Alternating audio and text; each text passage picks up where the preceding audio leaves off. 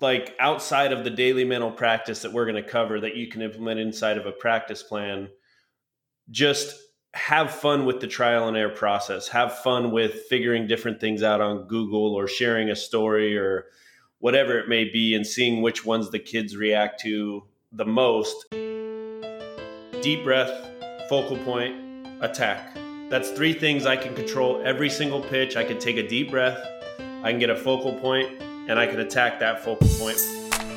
It's just a, a, a cool environment, and you're gonna play better and win more games, which is you're accomplishing two things at one time. Hey, everybody, I'm Max Price, and you are tuned into the High School Coaches Club, episode 16. And boy, do I have a treat on deck for you here today.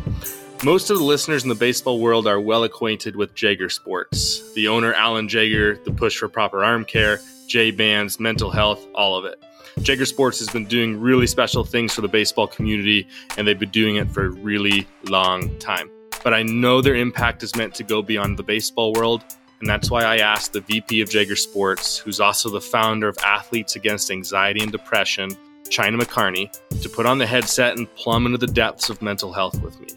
Through this conversation, you'll learn about the panic attacks, the anxiety, the mental struggle that China went through despite looking like he was doing great.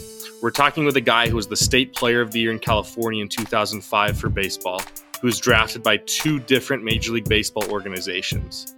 He looked from the outside like he was doing amazing, but he was living two lives. And we're going to go into that with this conversation so that you have a chance to experience through China what some of your athletes are experiencing right this second. But we're also going to explore resources and understand why spending a few minutes every day in practice with some really basic mental training can pay off in the long run by making our players better humans, but also in the short run by helping us win more games. And let's face it, it's really hard to give up practice time on something that we don't think will help us win. But trust me, this will.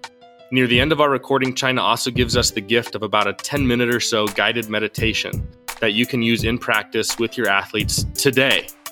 Something that can serve as a jumping off point for you to enter the next phase of your coaching career, one in which you not only say that you care about mental health and mental toughness, but you actually provide your athletes with the tools to make it happen.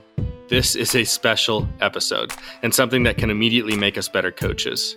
So let's make the leap and welcome in the VP of Jaeger Sports, China McCarney. Yeah, thank you so much for having me you've been with Jaeger Sports for a long time, and we'll get into who you are and what Jaeger Sports is and all that stuff. But I, I did some digging on you, uh, not in a bad way, but I was kind of going through some tweets and uh, just kind of searching through and learn a little bit more about you. And I came across one that you posted from uh, really early in the pandemic, and I thought it kind of brought together everything that that encaps- kind of encapsulates you and, and what we're going to talk about. Uh, you wrote in that tweet, one thing that brings me peace during this coronavirus situation is knowing that when I wake up in a cold sweat with a panic attack at 3:30 a.m., I can roll over and turn on the office.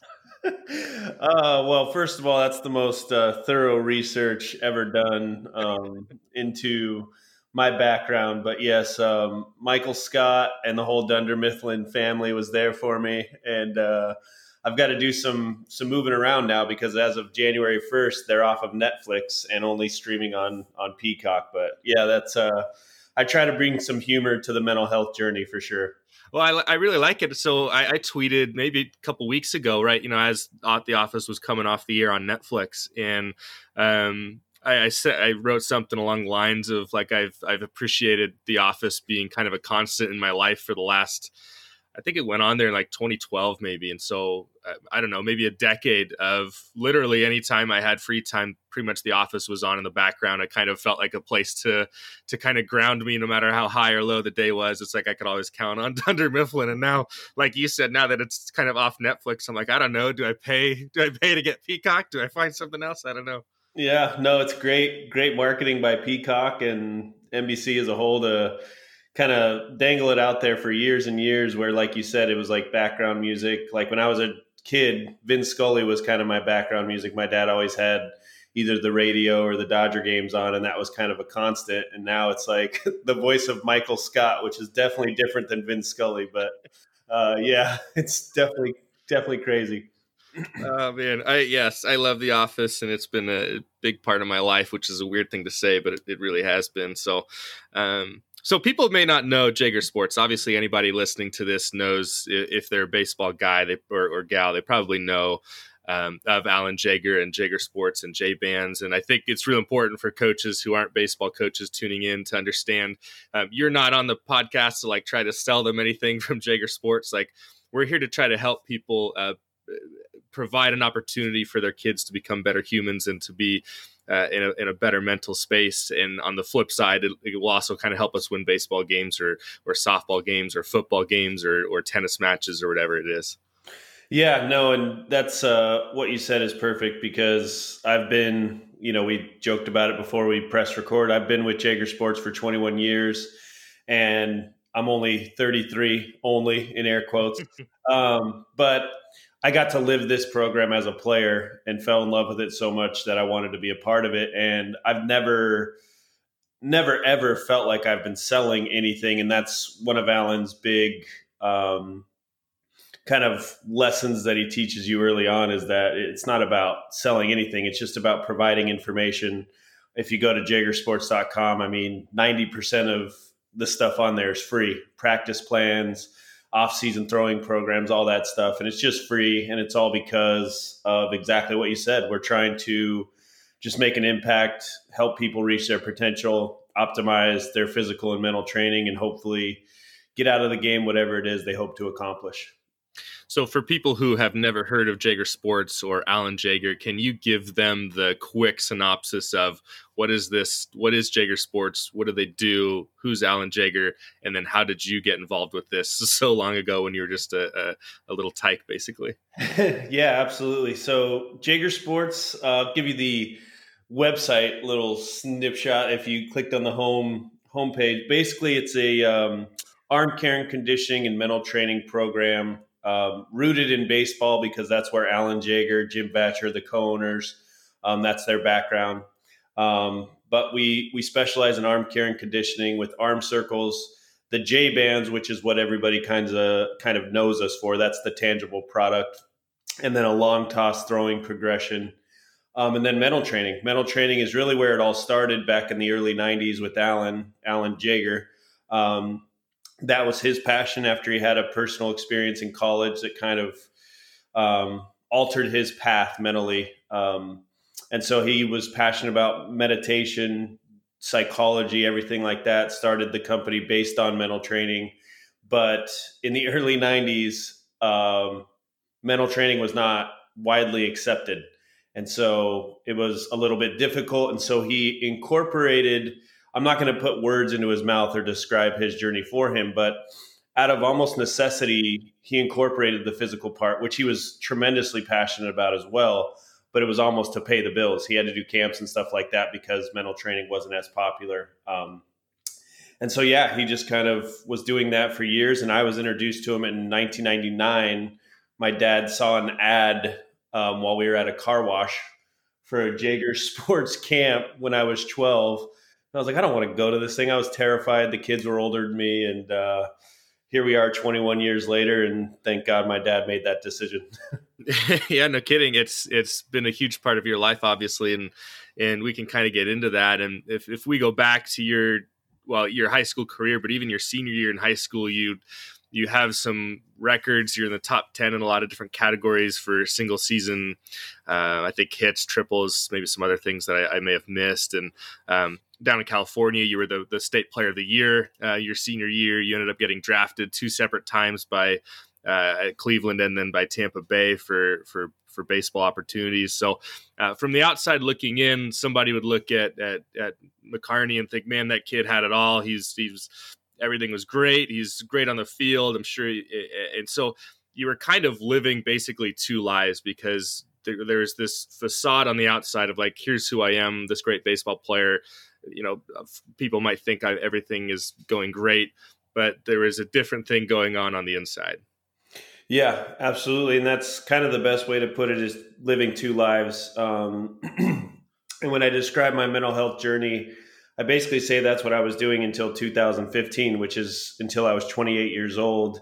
Um, I was living one way on the outside of how I wanted people to perceive me, how I wanted to be judged necessarily. Um, and then I was dealing with debilitating panic attacks, worry, stress, depression on the inside.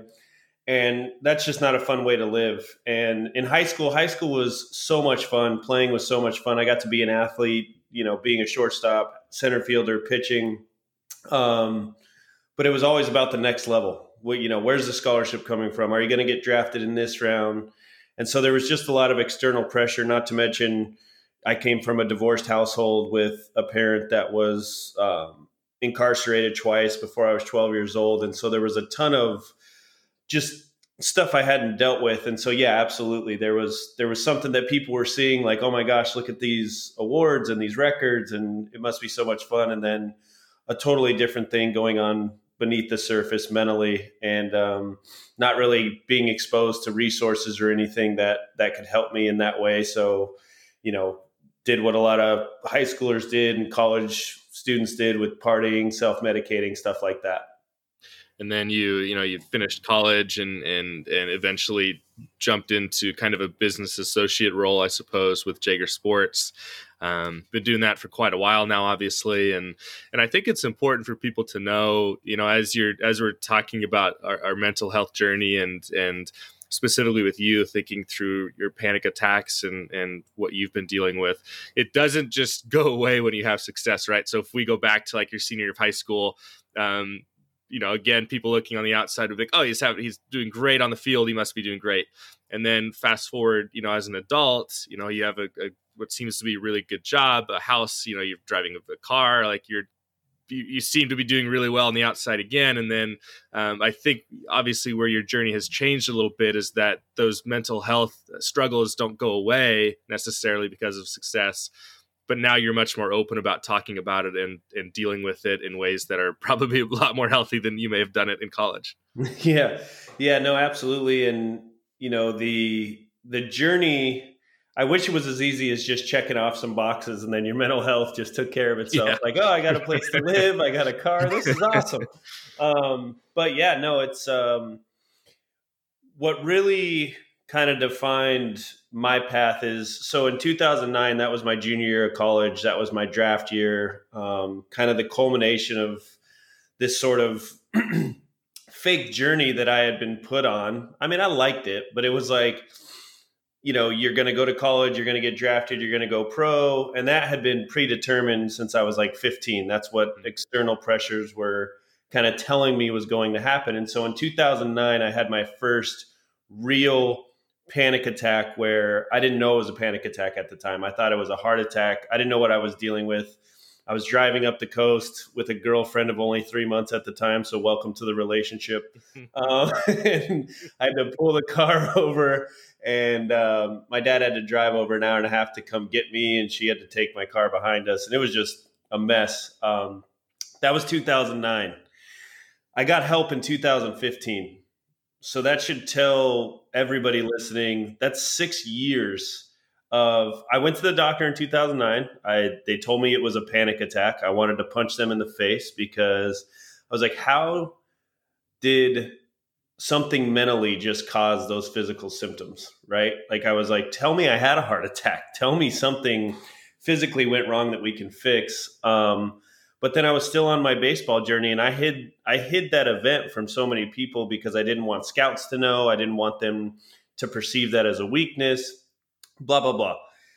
Fast forward 2015. I'm done playing baseball. I'm in my you know professional career here in LA, and I order a hamburger on the Habit app.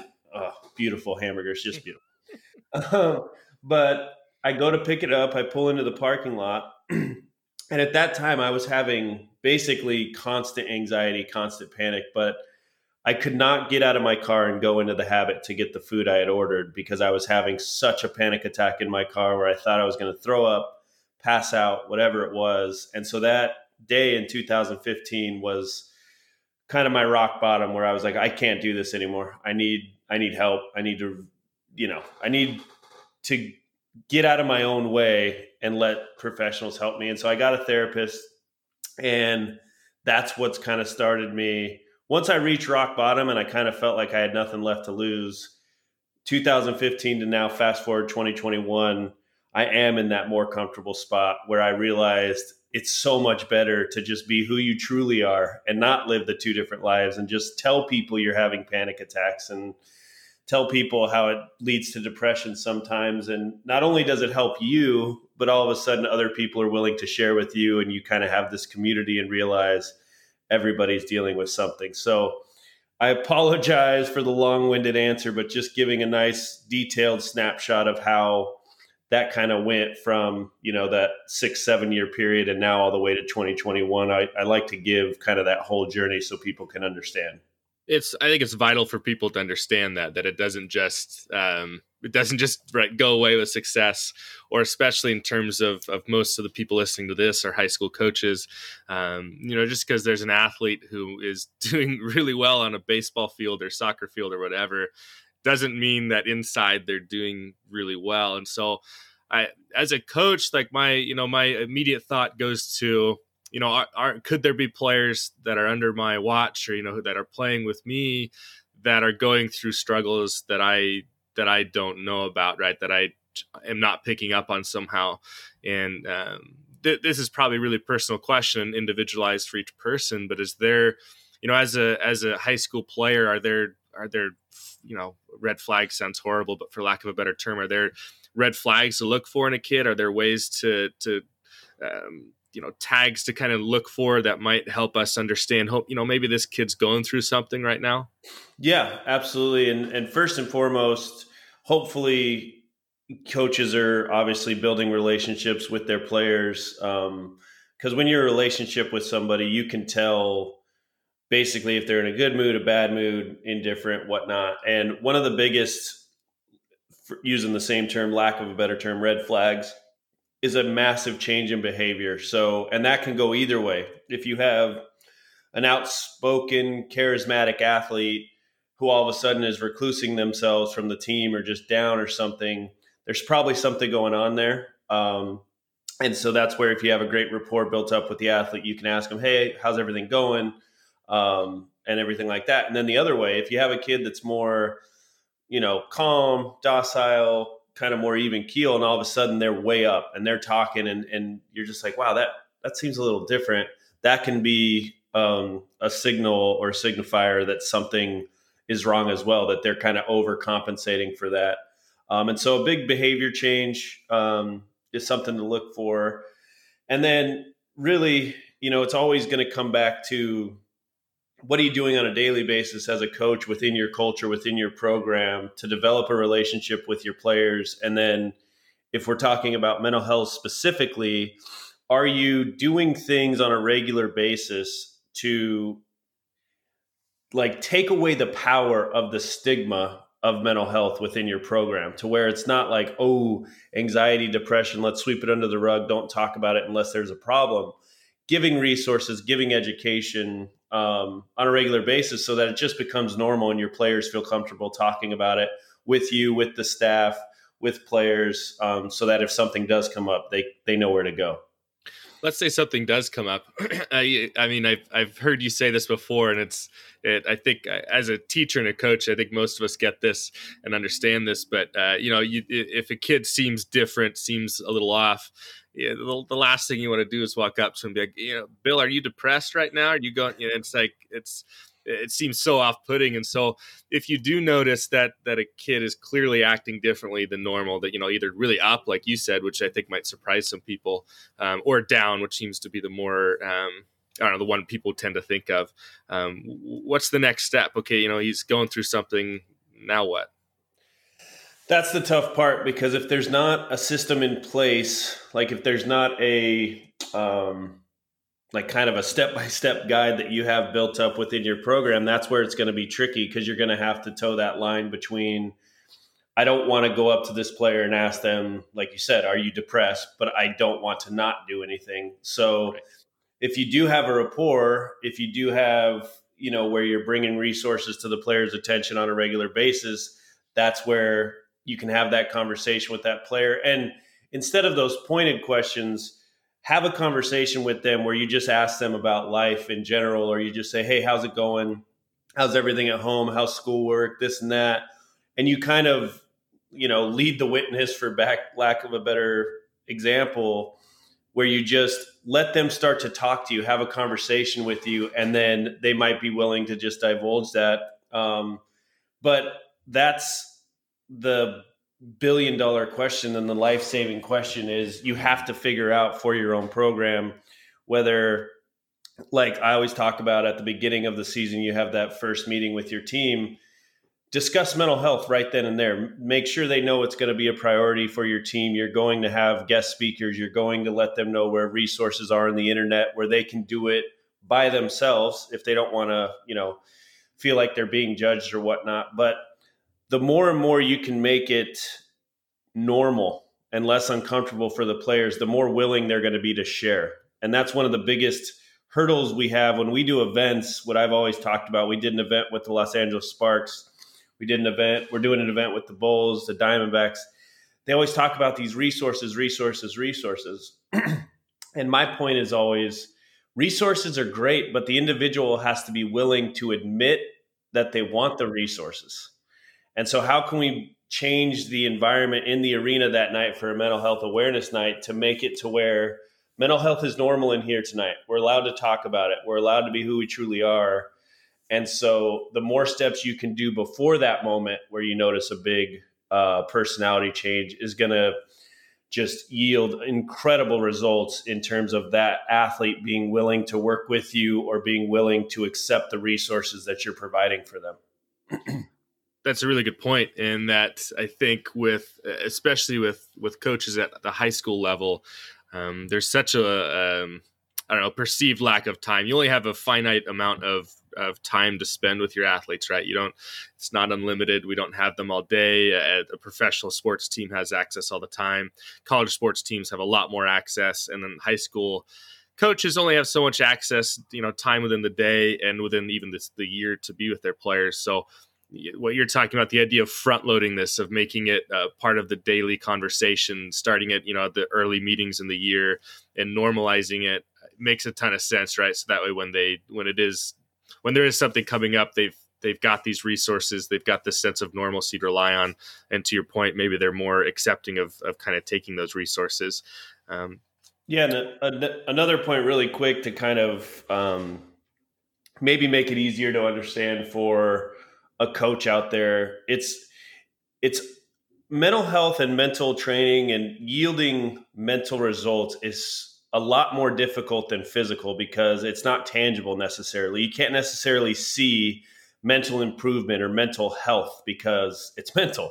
Mm-hmm. Um, but if you think about it in terms of like we're talking about Jaeger Sports and arm care and conditioning, and any athletic coach out there can kind of digest this example. Alan has a term that he likes to call prehab. So we've all heard about rehab with the arm or an injury you get injured, you have to rehabilitate to get back to your optimal health level to perform for the team.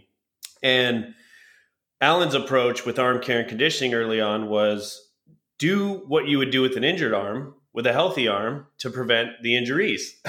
so do the bands, do the stuff that you would do after you've had surgery and implement that as part of your health routine when you're already healthy and it can go a long way in strengthening and avoiding the avoidable injuries.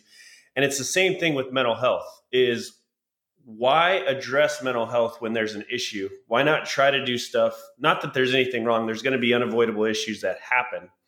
But if you can implement resources early and often you're going to be more equipped. It's like having a toolbox. When something comes up you can fix it. So if you just do it early and kind of approach it like that, it's the same thing with physical health. Um, you're going to be a lot more equipped and you're going to avoid a lot of the unnecessary um, or avoidable injuries and the duration and severity of those issues won't won't be as severe if you do something to prepare. And I think that's a, a great point too, in that as coaches we can prehab it, which I really like from Alan Jig. I've heard him use that term before, but with the mental health part, you're right. It's we can't see it; it's not tangible. So as a, I'm just thinking as a high school coach, it's really it's like this almost mystical thing, right? It's like, yeah, I, I yeah, I'm, I'm, buying into it. I want to make time for it. I get that it's important. It's going to help my kids be better humans. It's going to set them up for success in life. Might even help us win games along the way. But I, I don't know what to do. Like, okay, I want to do this. I want to make it part of my team and my culture and my program. I'd love to spend. Uh, sure, I'll, I'll carve out five or ten minutes every day to to do something, even in practice. But I don't know what to do. Right. That's a a great point, and that's uh, why we're doing podcasts like this, right? We're going to give coaches um, a blueprint, a snapshot. We're going to do um, at some point. We'll do what a daily mental practice looks like, but there is no wrong answer of what you can do. Like one of the things when I, I've been given presentations, COVID has been tremendously difficult and terrible for so many reasons, but there's been silver linings and everything, obviously, and and the the digital connectivity of just being able to speak to teams on Zoom and do stuff like this has been one of the coolest parts of just the adaptability of human beings. It's so fun to watch people just make do with what they have. And in my presentations to coaches and stuff recently, I've just been telling them like Google mental health.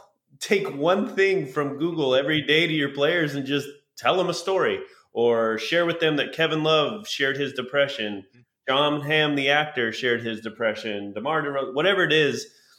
There's no right or wrong way to do it. The only wrong thing would be not taking action and not trying because there is no blueprint and mental health is about as mysterious as anything out there. And so there is no right or wrong way. If you're just trying, if you're letting them know there's resources, I have a foundation, the Athletes Against Anxiety and Depression Foundation, where we have a resources page where there's free articles, free steps, five tips for dealing with panic attacks, stuff like that, to where as a coach, no one is asking you to have a PhD in psychology or applied psychology or anything like that. We're just asking you to prioritize mental health not only for the athletes but for yourself because if your mental health as a coach is better you're going to be a better coach better husband better wife whatever it may be um, but like outside of the daily mental practice that we're going to cover that you can implement inside of a practice plan just have fun with the trial and error process have fun with figuring different things out on google or sharing a story or whatever it may be, and seeing which ones the kids react to the most, and then sharing more stuff like that. So that's one of the first things you can do is just bringing it up on a consistent basis is going to do amazing things that you would never have thought because it's going to create a comfort level within your culture to talk about mental health last year I heard Alan Jaeger uh, with with Sheets, and if anybody doesn't know Sheets and his podcast, I'll link them in the show notes too. Um, they're obviously baseball focused, but you can learn, you can apply the stuff to anything you're doing. But um, he had Alan Jaeger on, and um, it was it was it was wonderful. Like it just I, I, was listening to it and I'm just like getting fired up. Like yes, I'm going to do this. I'm going to make this part of my program. I'm going to never not do it. And so last year in March, right, we're our season starts. We we have tryout week. Then the next week, uh, you know, we've got our teams formed. I'm going to start doing this. And then the next day our season's canceled.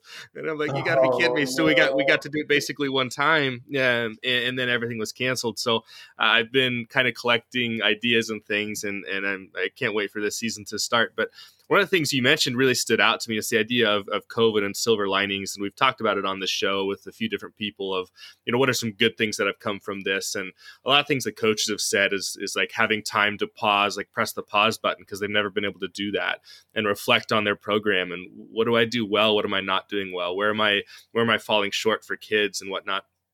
And then I've also seen a lot of talk through this time, um, a, a, lot from parents, but also from coaches talking about with with kids um, maybe not having access to sports, and then also a lot of kids, including those here in Oregon, not having um, access to in person school. Everything's online. Um, there's this huge talk now where this idea of mental health is becoming really normalized. People are, are talking about it and the mental health of our kids. And I think, I think, and I hope one of the big things that comes from this COVID experience is helping create an even more sense of normalcy around talking about mental health because we're seeing a ton of it right now. And my my hope is that as as COVID I don't know if ends is the right word, but whatever. Mm-hmm. When we go back to quote unquote normal, whatever that is, that this this goal of of of mental health and and providing space for it continues when we start back up, and we don't just go back to how we always did things before. Yeah, that's such a a great point, and I would like the first part of your point too, where coaches have said, "Oh man, it's it's amazing to have this chance to pause," right? And I totally understand. I think coaches, teachers, leaders like that are the greatest human beings on this earth. But and I know how schedules can get, and I know there's crazy, crazy requirements and parents calling you and PTO meeting, all that stuff. But if if you're saying to yourself right now, like, man, it's been so great to pause, and you can feel how that's had an effect on you as a person in your productivity, all that stuff, prioritize that when the world does get back to quote unquote normal, if it ever does. But is if you love this pause, set time without your throughout your week. Like maybe it's a Sunday night or you know a Friday night after the week is kind of gone, but where you remind yourself to pause, reflect, you know, uh, go over your priorities. What are you trying to accomplish? What's your intention? Because that's been, like you said, one of the coolest parts of COVID is the time that we've gotten. And it's been stir crazy and we're not used to it. And it causes anxiety, it causes depression, all this stuff. But then there's also the other side of that where it's like, oh man, I've really wanted to try to get this trademark for years and now I have time to do it. Or I've really wanted to write this book or I've really wanted to do this podcast or whatever it's been and all these things have happened because we've been given the gift of time. But i think what we've seen throughout this process is we have a lot more control over our time than we gave ourselves when the world was just go go go. And so i'm hoping like you're hoping in terms of like with your point with the normalness of talking about mental health i hope it's the same way in the way people allocate their time and make use of their time that they give themselves that chance to pause take a step back and just kind of have that overall awareness too. We're recording this on a Monday, and I think it, I think Alan just dropped it yesterday. But a little video um, called "The Art of Quiet." Um, I think it dropped yesterday. Anyway, I saw it for the first time yesterday and saw it on Twitter, and it kind of goes straight to this point of this idea of how important it is to take time, whether it's every day or or even if it's if you can't can't wrap your mind around that, then maybe once a week, where like you said, you press pause and you just you take a moment because there's so much noise in the world and like alan said it's not just noise in terms of sound but just you know you've got our phones we've got our podcasts that we're listening to we've got our our, our families we've got our all the thoughts that are going through our minds all the time and the ability to just take five minutes and see how much that will do for you is it's it's huge. Um, I, I tend to do it as I'm doing dishes. We we don't have a dishwasher, and uh, so my wife and I we live in an old house. It's built in the 40s. We love it, but one of the drawbacks is there's the anyway. Long story short, there's no dishwasher, and there can never be. and yeah. so uh, dishes by hand for the last uh, oh gosh uh, seven years. And I have actually come to really enjoy doing the dishes, which is weird. I never thought I would have for the first three or four years because I hated it and I kind of have realized it's because it's the only time throughout every single day where I know there's it's just going to be me in silence doing dishes, and there might be maybe my wife and kid are playing in the background, but it's still it's kind of like the Muppets. It's just like you know, or the uh, Charlie Brown or whatever. Just this sound in the background that's not really there. It's just me with my thoughts taking a moment, and I've realized that that's like that's my quiet time that I have every single day, and I've come to really embrace it. Yeah, see, that's a another great point for the listeners to kind of take in because one of mine um, is the shower. Right, when in the shower you're alone, there's no sound really with the water, and so that's one place where I'll set my intention mentally and just kind of breathe. And it doesn't always have to be where you're laying down and or sitting in you know full lotus or whatever it is to get your meditation is is if you find quiet time or stillness throughout the day it can do wonders for your brain. And so, whatever that may be for you, I don't have a dishwasher either here with my fiance. Um, so, I can definitely relate to that. But um, yeah, it doesn't always have to be. I mean, it's great if you can allocate the time to lay down for five, ten minutes, breathe, and we're going to cover how to do that. But um, you know, it's just what's your priority and what do you want to do? And one one more point I'll make is earlier you asked, you know, who is Alan Jaeger?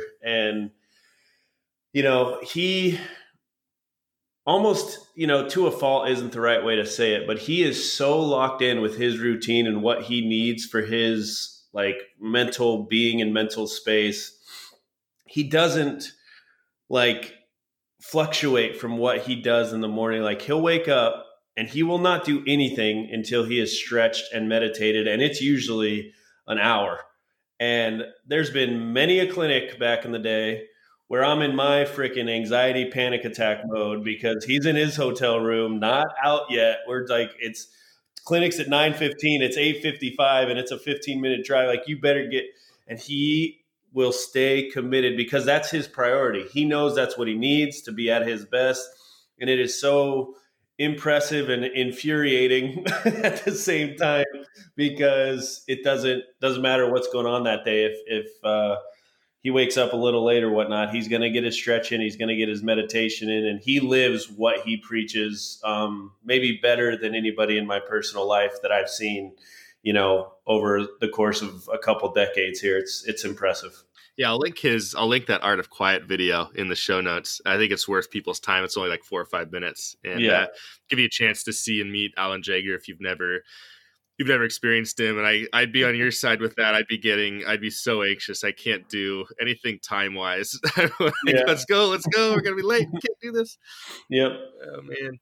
Um, I, so before we before we dive into the you know the part where we actually give coaches a chance to experience what it's like, um, I want to I want to hit this, and this isn't the most important thing, but it's a question that will be on some coaches' minds. Um, obviously, they want their kids to be better people. They want to give them the space, um, but they also want to win games. How does how does taking time and carving time for um, a little bit more focus on the mental side of things how is that going to translate to um, winning more games that's the perfect question because that's when i get a coach on the fence about prioritizing mental health that's my go-to line is this is going to help you win games. Because as coaches you know we keep our jobs and you know if we have aspirations moving on or whatever it may be you you get jobs because you win.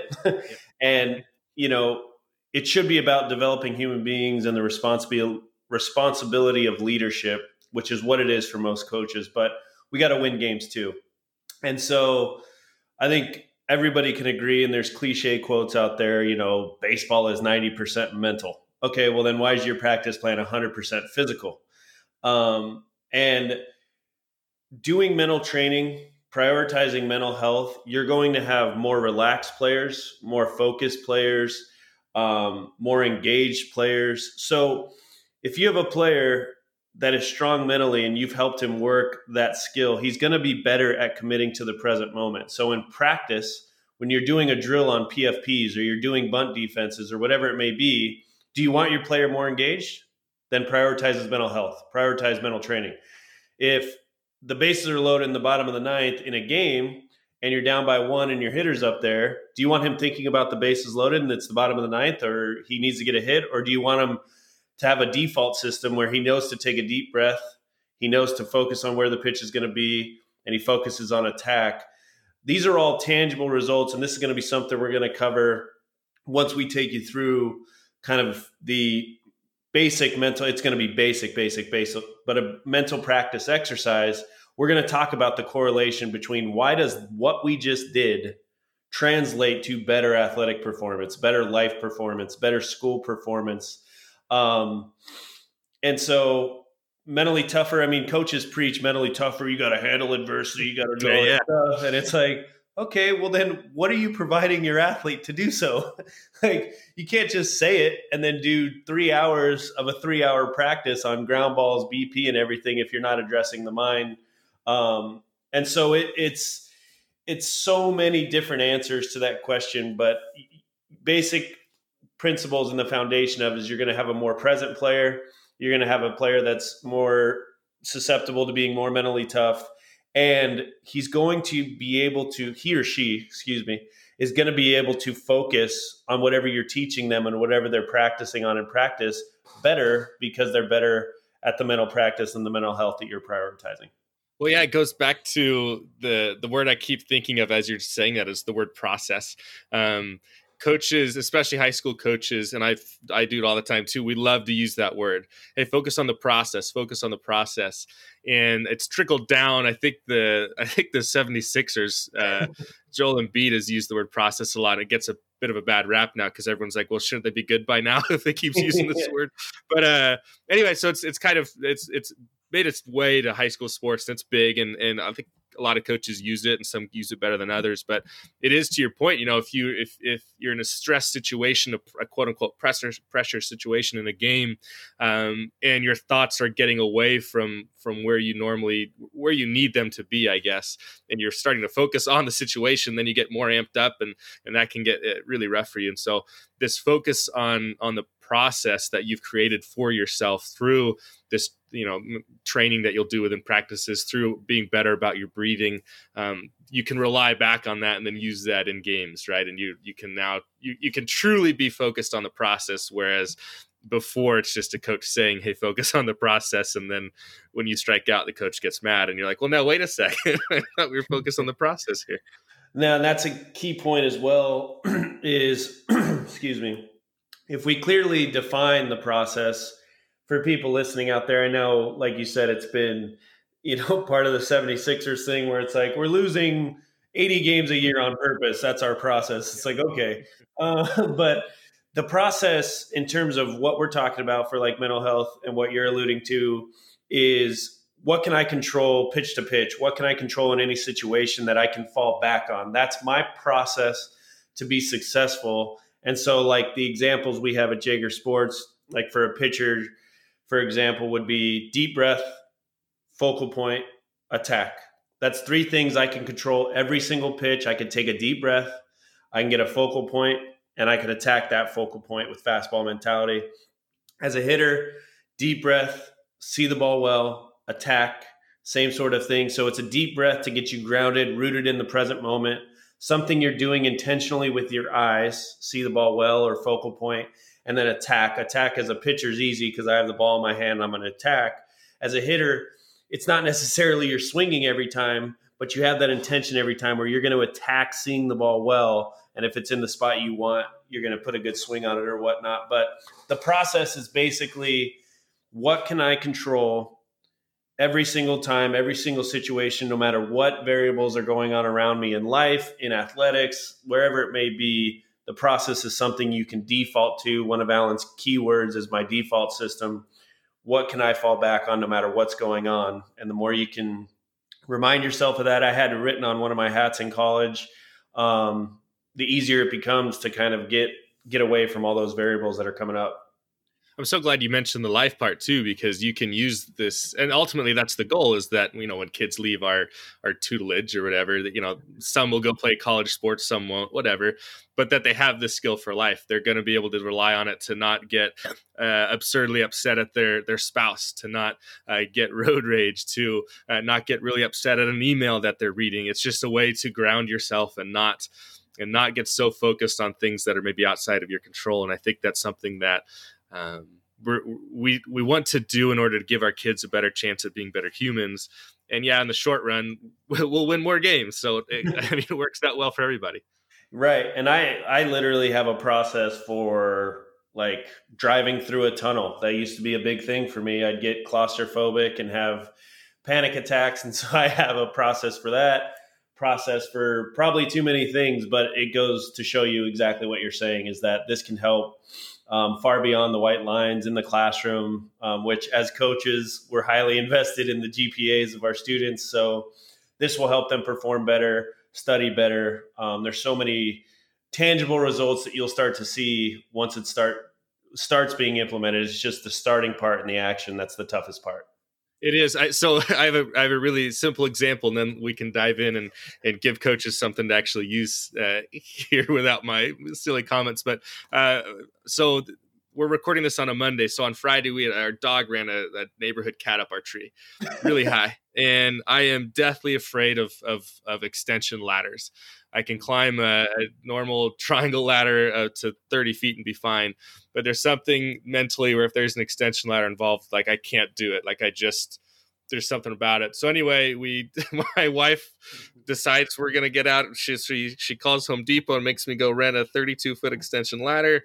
We extended up onto the t- this tree. This cat's so high he can't even he can't get down to the branches below him and it took it took me a good probably 10 minutes to build up the courage to go up this ladder and I start climbing up it, and my wife starts like trying to be encouraging because she knows I hate heights. And I'm like, I was just like, babe, I, you can't talk to me right now. I need to be able to just breathe.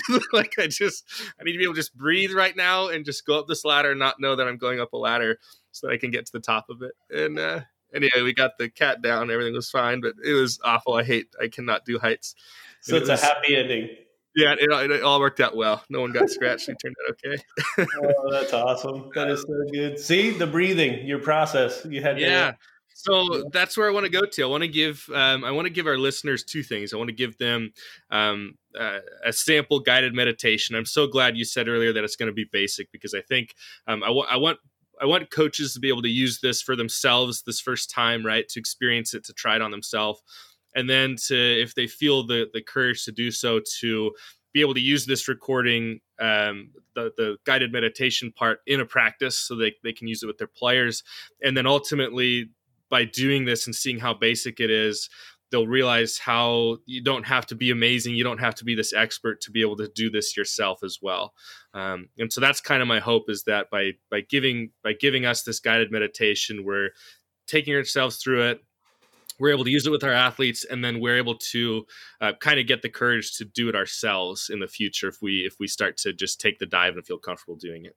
Yeah no absolutely. And the, so first things first is like you said and like i said earlier this is going to be basic. This is um, what we would do on the first day of a Jaeger Sports camp, whether you were eight years old or we'd always encourage the parents to kind of get involved.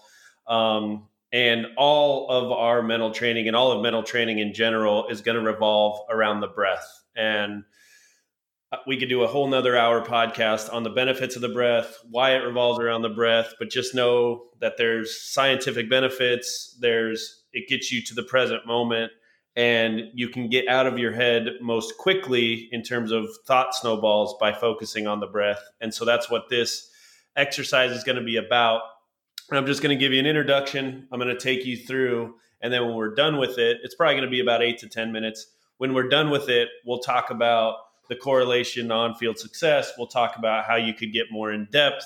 Um, and if you have any questions, Max, that you think people would want to know or that you want to know, we can cover that as well. Um, but this is something you can do yourself. I encourage you, if you're listening right now, to go through it as we do it. Um, and then this is something you know, Max alluded to Jeremy Sheetinger does this with his players at Georgia Gwinnett College every single day. Um, he lays them down in the outfield or wherever. He, sometimes he's at home plate when the grass is wet. He's posted some pictures, but basically he gets it done no matter what um, to kind of start his day or end his day with his players. And so, what we're going to do before we get started, what we're going to do is it's going to kind of be in phases. The first phase is we're just going to get comfortable, we're going to get present, we're going to make sure no legs are crossed, anything like that. And then we're going to count the breath. And so on an inhale, it's going to be one, exhale two, inhale three, exhale four, inhale five, exhale six, and so on and so forth. And if you lose count because thoughts come up, no big deal. Just start over. So on your you, you realize you've lost count, go back, inhale one, exhale two, inhale three, and just keep going. And I'll guide you as we're doing it. Then we're going to spend some time in just stillness and some quiet where you're not counting the breath. You just let go, observe your thoughts. And then after that, we'll bring you out, get back to the present moment, and then we'll talk a little more. Um, does that make sense, Max? Everything good there? It sounds awesome. Yeah, let's do it. I'll, I'll, hand the mic over to you, and I'll I'll mute myself. So if I knock over something, nobody here or a cat gets so, up uh, a tree or something. Yeah, that's right. You know, craziness happens here in old houses. So, uh, yeah, I'm excited for this. I'll, I'll go ahead and hand the mic over to you and, and let you take us through it. Perfect. Absolutely. So, yeah, so anybody listening, or if you're doing this with your players, the first part is to just get comfortable. If you're sitting in a chair, uh, make sure that your feet aren't crossed, your hands aren't crossed, just nice and relaxed, nice and loose. Um, when we do this with players, we lay them down. We like to lay them down, arms at the side, Basically, no body parts touching, just nice and relaxed, nice and comfortable. The first part here, you want to check in with your body. So, this is all about getting present, getting relaxed. Try to feel if you have any discomfort anywhere in your body. You can still shuffle around here if you have any itches or anything. This is all about getting extremely comfortable, present, and just committing to the next eight to 10 minutes of the exercise.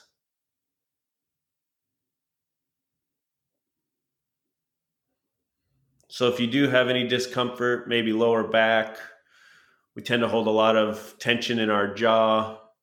Maybe just flex that part of the body, get it comfortable, stretch it, and then go back to a nice relax, relaxed position.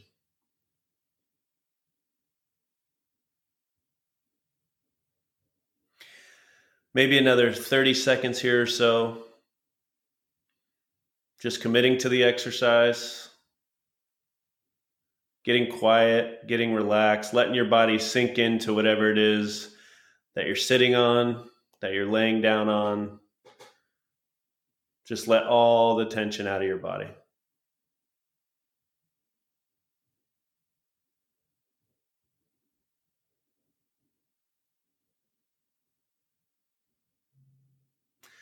So at this point, we're going to get ready to count the breath.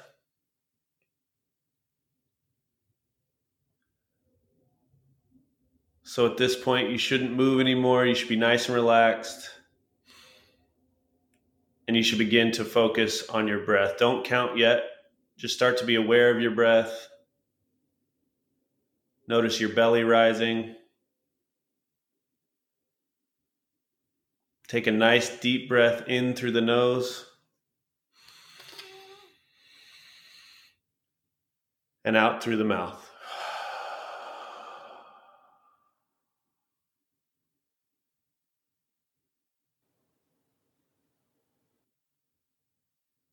Okay, at this point, you can begin the counting of the breath. So remember, inhale one. Exhale two. Inhale three. Exhale four. And so on. Remember, if you lose count, it's no big deal. There's no judgment, no right or wrong. Just start back at one and count the breath.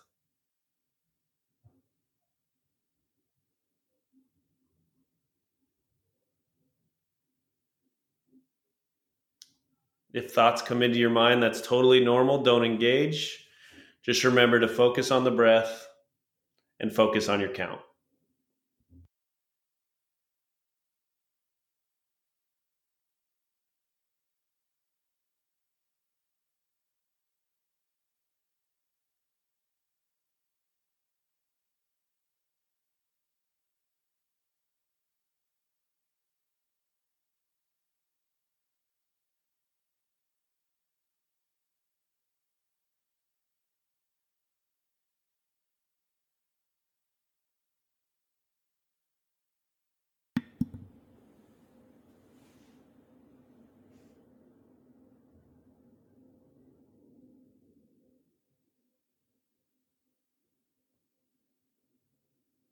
Remember, if thoughts come up, that's okay.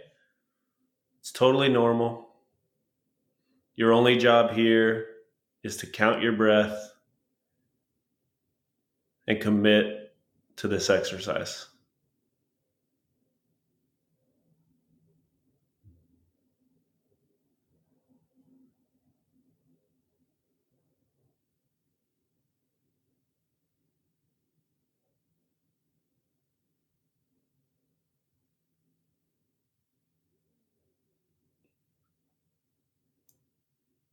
Okay, at this point, you can let go of the count.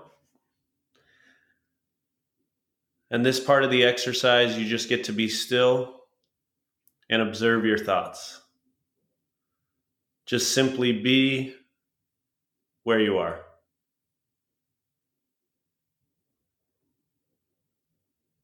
If thoughts come up, that's okay. Just kind of picture them as clouds floating above you and passing by.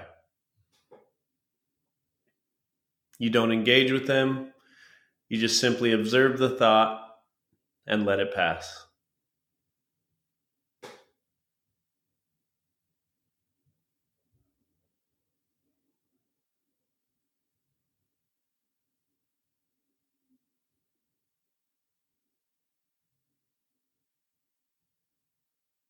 Remember to just be still.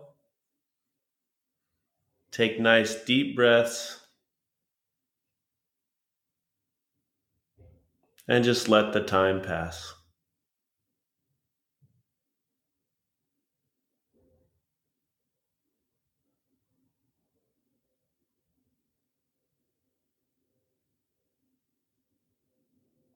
Thoughts coming up is extremely normal. Your job is just to observe the thought and let it go. Don't engage with it. Don't judge it, good or bad. Just observe it. Let it go. And continue to take deep breaths.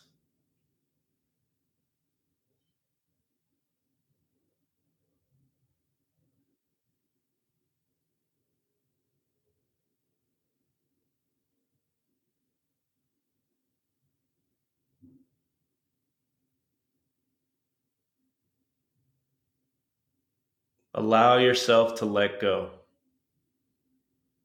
You can picture yourself floating on a raft where your body weight is just completely supported by the raft. You're just sinking into whatever you're sitting on or laying on and letting go.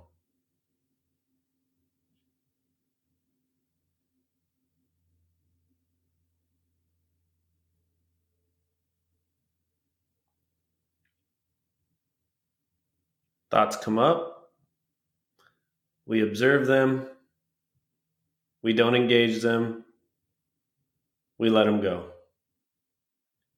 And get back to taking a nice, deep breath.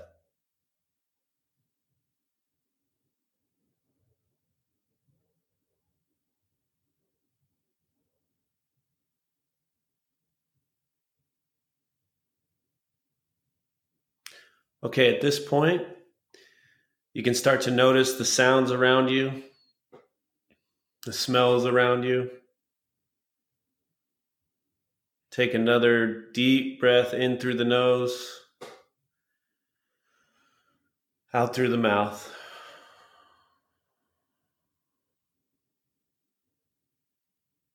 You can notice with your eyes, you can open your eyes and look around you kind of bring yourself back to the present moment where you are. Notice your environment and bring yourself out at your own pace. Another deep breath or two. you can start to move your fingers, move your toes. Just get back to this present moment. Engage in the present moment and get ready for the rest of your day or whatever it is that you have to do.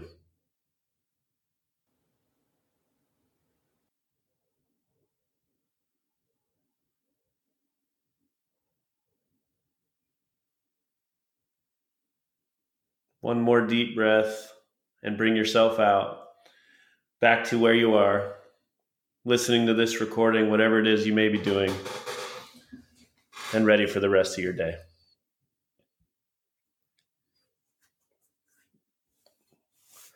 And there it is 10 minutes, simple as that. And um, relaxes me doing it. Yeah, I the it always gets me when if there's a guided meditation of any kind and the the jaw I, I, I guess i carry a lot of tension or stress in my jaw because whenever even when i'm falling asleep sometimes uh i'm having trouble and i i take a moment to like scan or whatever, and I realize like, oh, it's my jaw, and like I relax that. It's like all of a sudden, just like washes over me. Like either either sleep if I'm trying to go to sleep, or just I can feel myself going into the meditation at that point. But it's like if I if I forget to loosen the jaw, it's just it's so hard for me to get into it. Yeah, absolutely. Yeah, there's a lot of tension in the jaw. I know for me, there's a lot of tension in my like the back of my neck that I usually hold, and um, yeah, it's amazing when you take the time to just kind of check in with your body. You realize how many little you know knees ankles shoulders what's what's causing you a little pain especially after the the years and the miles on your body well, one of the big things to pick up on for coaches is that's 10 minutes. So can you can you carve out 10 minutes? And I right. think I think most of us if we're being really honest with ourselves, uh, we can we can get everything done we want to get done and find 10 minutes anyway. Right. And it's it's kind of like the arm care and conditioning as well. I keep coming back to that where it's the prioritizing of the health. But if you lay the groundwork for your players and you have a great culture, this is something that they might be able to take over and implement themselves before practice, mm-hmm. like even before the stretch with the team or whatever it is. Um, and yeah, and that's like we have the beautiful thing about the software is I have I was going to use my phone stopwatch, but I had the the count right in front of me, and that was we went from 40, minute forty six to minute fifty six, and so it, it's literally ten minutes. And you know, if you have seven minutes, you could do that in seven minutes. Each part gets a little shorter, but um, yeah. And so, you know, usually if we were together with people or whatnot, we'd ask them how they're feeling or different stuff. But in terms of, or for the sake of the podcast and the listener, um, just going over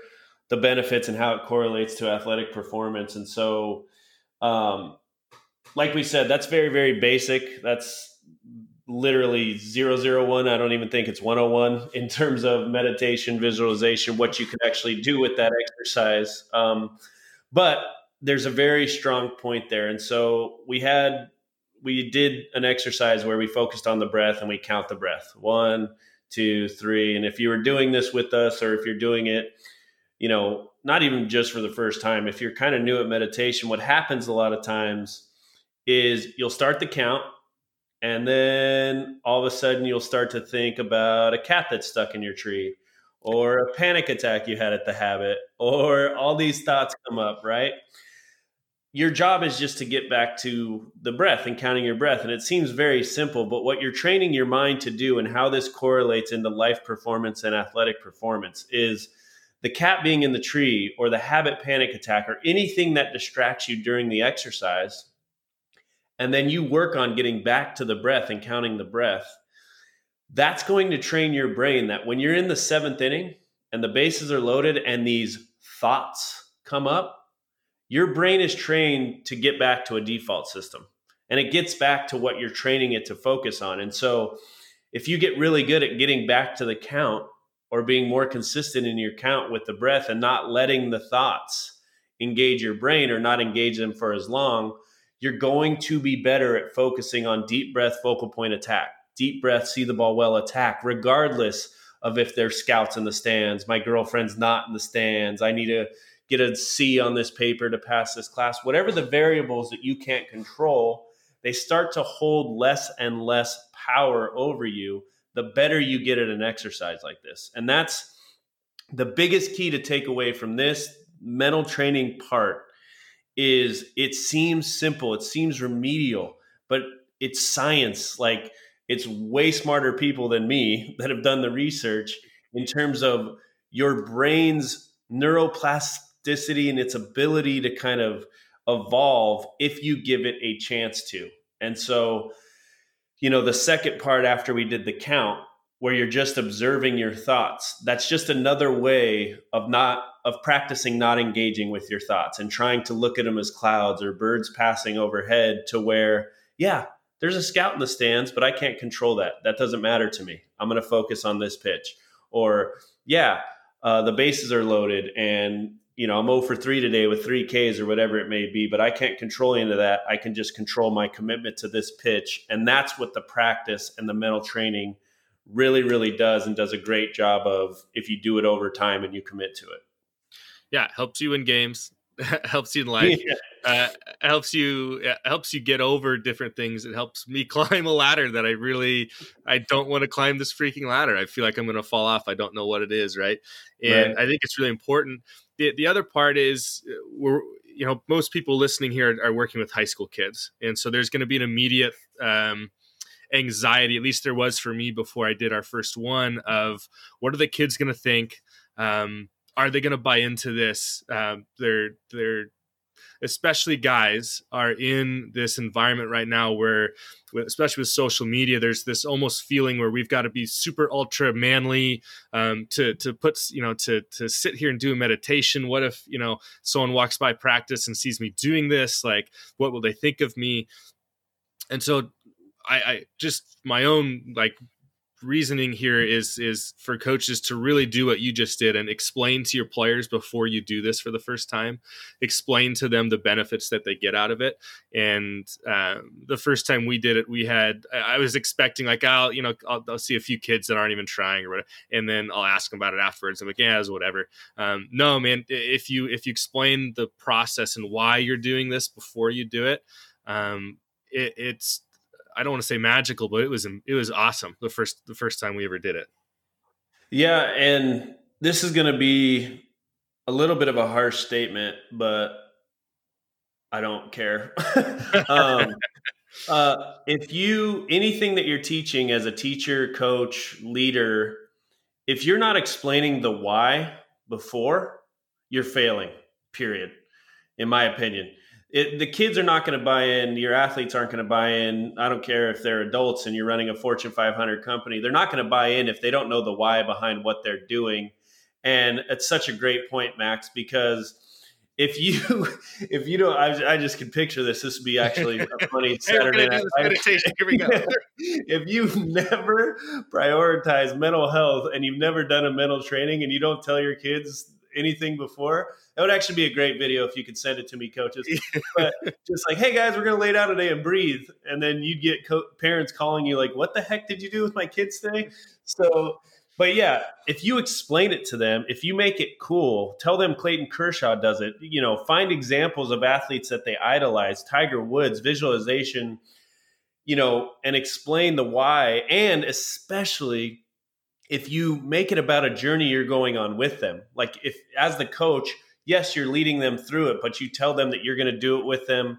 Maybe after you get it ingrained after a week or two you go hey we're doing our exercise today. I'm going to lay down with you and we're going to do this and we're going to get ready for practice. And it doesn't have to be the way we just did it necessarily where it's a little more calm and zen like it can be intentional for what you're doing that day as well like after you get the foundation built, you can say, okay, guys, today after the first two minutes where we just get comfortable, we get any tension on our body, we're going to focus on competitiveness and we're going to focus on whatever the intention is for that day, or if you have a game or you have, you know, SATs coming up, whatever it is, there's intentional meditation. That's as you get a little farther along, and if we spent more time together throughout a program, we would implement visualization where you're visualizing a specific pitch you're throwing, a specific pitch you're hitting, a specific situation, because there's all kinds of science with that too. But if you explain the why, you make it cool and you make it as you're a part of their journey with them, you'll get a tremendous amount of more buy-in and i bet you those kids would be proud of it and kind of brag about it to their other peers that aren't on that team uh, it's true. I only had one kid fall asleep the first time we did it. yeah, uh, yeah. and, and one of the one of the big benefits from this too, and I'm just again speaking own anecdotes from from when I've tried it with my teams, um, is the the after as you're as you're moving on into practice and you're doing things, and you can just kind of go up to kid, hey, what what'd you think about that? How'd that go? What'd you feel? And you're opening up this this entirely new avenue of ability to, to to talk with your players about mental health without going up to them and saying, "Hey, let's talk about mental health now." right? You're just able to ask them, "Hey, how'd you do? What, what was that like for you?" And it kind of opens uh, it kind of opens a new door that you can have with a relationship with your players, and obviously that's that's what sports are all about. Absolutely, that's that's so perfectly said, and that's the the culture part that you build and the more and more that you do it the more exercises that you do the more times you talk about it the more normal it becomes like everything else in your program. And that's where it'll make your job easier with a little bit of legwork and just some small action steps at the beginning in terms of prioritizing mental health you know being a human being with your athletes. If something does come up you're not in a world of hurt trying to figure out how to help. You have resources in place. There's a culture in place where the athlete feels comfortable asking for help or help. That was weird. Freudian slip. I said health.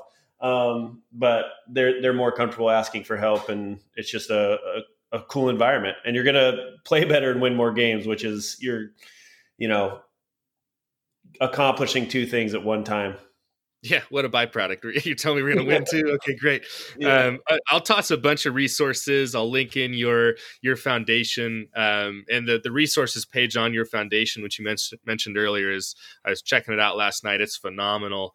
Um, I'll link in the the Alan Jaeger video on the art of quiet and a couple of other things. But I wanted to circle back to probably the most important part of the discussion, uh, and that's the office. And I wanted to ask you if you have a favorite scene or character from The Office that you wanted to share? Oh my goodness. Um, let's see. So, favorite scenes. I mean, the deposition episode where uh, Michael's, being, yeah, Michael's being deposed, and he's like practice all these lines that he's supposed to say to the lawyers on the line of questioning, and then the line of questioning kind of gets out of hand and they ask him a question he doesn't know what to say and he just says line? And the the guy that's kind of the mediator or whatever he's like what are you saying? And the guy's like line like he asked for a line like in a play because he doesn't know what he's saying. Uh, but there's so many i i literally I, I, would say about 40% of my humor um, is just lines from the office and it's just my one of my best friends we game all the time that's our little competitive outlet and he's a diehard and half our vocabulary comes from that show. So, um, yeah, if you ever need a little fun in your life and just, you know, turn on The Office, I think we all have a Dwight in our life. We all have a Michael Scott, and uh, you know, hopefully we can all have a Pam Beesly at some point too. Yeah, that's what my wife and I pretty much every there's probably some sort of office reference in every conversation we've ever had for yeah. probably the entirety of our relationship. Yeah. oh, yeah, that's great. Well, uh, China, I just I knew this would be great. I know coaches who who who listen to this are going to be better for their athletes and give them uh, a better a better environment. And even even if the environment you've been providing your your kiddos has been amazing, um, giving them this extra space is going to help them in, in, so many different ways. Um, I wanted to hand the mic over to you one last time. If you have any parting thoughts, anything that we we didn't get to that maybe we should have, any resources that you're aware, I don't know. Just give you the mic and give you a chance here to kind of finish things off. Yeah, no, well, first and foremost, thank you for what you do. I think this is incredible. Uh, the opportunity is incredible. I know when Alan um, kind of hooked us up, I was pumped to talk. And anytime you can make an hour nine minutes feel like 10 minutes, you know, you're having fun and you're speaking about something that you're passionate about. Um, so I appreciate you and what you're doing. Um, and then just for coaches out there that are listening, you know, two two points. Number one is don't forget about yourself you know, I think in coaching, we're always researching things to help our athletes, which is necessary, and we need to do that. But coaches are human beings too, and you need to take care of yourself. Um, you need to get your sleep. I know that's like, haha, we're coaches, we don't sleep, but you need to get your sleep. You need to take care of your nutrition. You need to do the mental health exercises for yourself too. Um, and then just, you have no idea how little action steps that you implement can literally save lives. I run a foundation and I deal with terrible calls from parents, coaches that have lost kids to suicide. Um, and they want to get involved and they want to be engaged. And we're lucky to have them because they make it their life's work after that. But the action steps that are taken um, in preparation can be preventative and we can avoid a lot of the suicides. And it just, it starts with tiny action steps, prioritizing mental health getting help, you know, get a network. It's not all on you, coaches. You know, this is a passion of mine. If you want me to speak to your team, just reach out. Um, completely free. This is my passion because I I lived the other side of this where I didn't have resources, didn't feel like I had anywhere to turn, and so just prioritize mental health, do something daily, um, and be a human being. If you remind yourself of those three things, I think you'll be um, doing okay and doing a great service for your players. And then the last thing I'll leave that I've been I've been doing in my presentations. I heard this question from Buck Showalter at a clinic that he did, and if you're a coach, just ask your question constantly: Would you want to play for you? Right? I don't think I think we all know the coaches we liked and didn't like as we were growing up, but how often do you remind yourself of the attributes that you didn't like and the attributes that you did like, and try to embody that on a daily basis um, in your leadership and so just ask yourself that question: Would you want to play with? Would you want to play for you um, if you were your own coach? And um, thank you would be my last thing to all the coaches out there because sometimes it's a thankless job, and you guys are incredible. So I just appreciate all the coaches I had, all the coaches that are out there now, and uh, appreciate you, Max, for this opportunity. What a great question. What would you want to play for yourself? I think also I'm thinking like, would I want to take my own class as a teacher? Man, I know that's awesome. Um, China, like I said, I knew this would be awesome. It was. Anyone who Alan Jaeger promotes is great. Obviously, you've been with him for 21 years, so he must think okay of you, I suppose. Hopefully, uh, this was great. Uh, really appreciate you coming on. Yeah, thank you. Oh man, did I tell you that was going to be special or what? So many resources, so many great ideas, the why behind mental training, how it helps your players be better humans, uh, how that translates to winning more games. As coaches, we are so good at talking the talk, but how many of us are truly investing time and energy to helping our players be better people, be great future husbands, wives, moms, dads, leaders? I know I can do better. Maybe you can too. I linked a bunch of resources in the show notes, so check those out. Huge thanks, all the gratitude in the world to China McCarney and Jaeger Sports. Such valuable people, such valuable resources for all of us and our athletes. If you or anybody you know would make a good guest on the club, uh, reach out to me, Twitter at Mr. Max Price or at HS Coaches Club. You can also email me directly, max at highschoolcoachesclub.com. And lastly, be sure to sign up to become a free member of the High School Coaches Club if you haven't done so already. That link is in the show notes. It takes about 90 seconds to join this extensive national network of coaches, trainers, administrators, athletic directors, booster club members. What else can we list? All sorts of people. All of them dedicated to one common goal, and that's giving high school athletes the best experience they can. You are awesome. You matter. I can't thank you enough for being part of the club. Thanks for doing everything in your power to give your athletes a chance at success in life. Thank you so much. And as Coach Lee would say, loving you.